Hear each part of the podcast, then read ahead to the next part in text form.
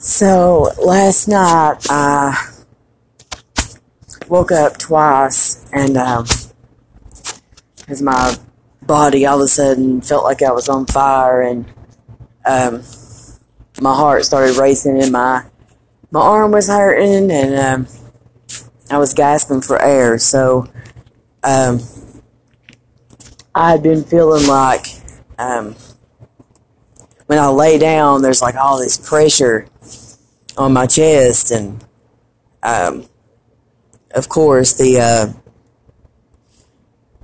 the voices get super bad when I'm when I'm laying down usually, and um, earplugs don't really help that much. So, um,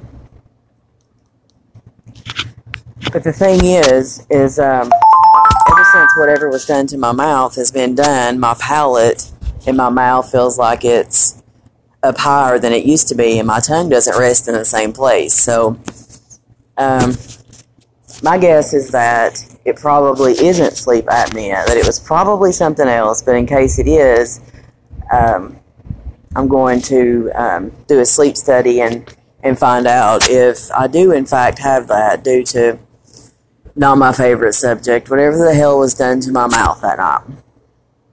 I swear. I bet I'm not the only one talking about my mouth, though. In other ways, I'm sure. But I figured since I was having chest pains that that, that very kind jailer in Dandridge, he pulled the taser on me right after I told him I was having chest pains for absolutely no reason while I was nearly nude. I figured, you know, where's he when I'm having chest pains this time? But, you know, unfortunately, uh, I wasn't incarcerated, so I didn't get to meet up with that kind soul again.